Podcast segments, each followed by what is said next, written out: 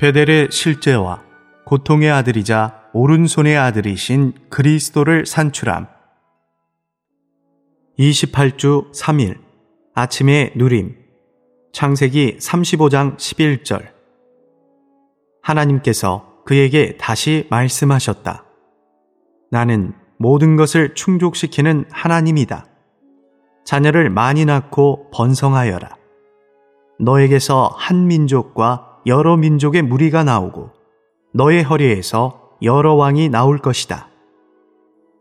빌립보서 1장 19절 왜냐하면 여러분의 간구와 예수 그리스도의 영에 넘치는 공급으로 이러한 일이 결국에는 나를 구원에 이르게 할 것을 나는 알기 때문입니다.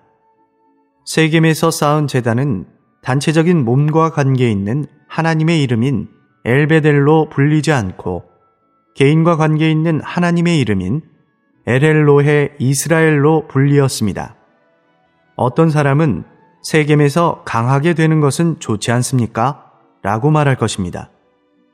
그러나 야곱이 세겜에 정착한 후 그에게 큰 문제가 생겼습니다.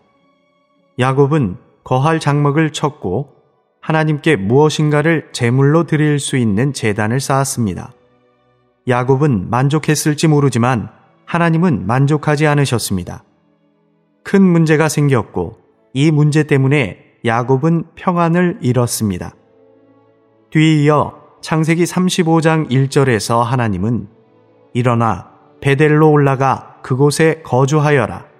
그곳에 재단을 쌓아라. 라고 말씀하실 수 있었습니다. 하나님은 야곱에게 이렇게 말씀하시는 것 같았습니다. 나는 내가 세겜에 머무는 것을 원하지 않는다. 그리스도인 생활에서 강화되는 것만으로는 충분하지 않다.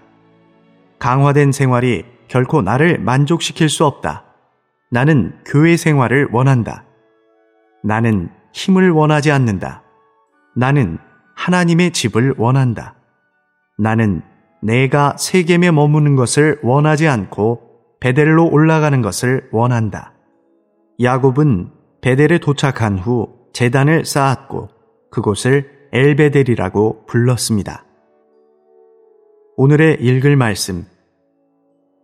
재단에 대한 야곱의 체험은 점진적으로 진보하였습니다. 바타나람이나 숲곳에서는 재단이 없었습니다. 세겜에서의 재단은 야곱 개인이 체험한 하나님을 향해 세워졌습니다. 그 재단은 하나님을 단체적인 방식으로 체험하기 위한 재단이 아니었습니다. 하나님에 관한 개인적인 체험도 좋지만 그것은 충분하지 않습니다. 우리는 개인적인 체험에서 단체적인 체험으로 계속 전진해야 합니다. 교회 생활 안으로 들어온 후에 내가 한 헌신은 이전의 어떤 헌신보다도 훨씬 높은 것이었습니다. 교회 생활 안으로 들어오기 이전의 나의 헌신은 단지 나 자신을 위한 것이었습니다. 그것은 내가 거룩하고 영적이고 승리하고 하나님께 인정받기 위한 것이었습니다. 그러나 교회 생활 안으로 들어온 후 나의 헌신은 달랐습니다. 세겜의 재단은 개인적인 재단이지만 엘베델의 재단은 단체적인 재단입니다. 이것은 하나님의 집의 재단입니다. 여러분은 하나님의 집을 위하여 그 재단 위에 여러분 자신을 드려야 합니다. 모든 것을 충족시키시는 하나님은 하나님의 집의 건축을 목적으로 하십니다. 모든 것을 충족시키시는 하나님은 베델의 건축을 목적으로 하십니다.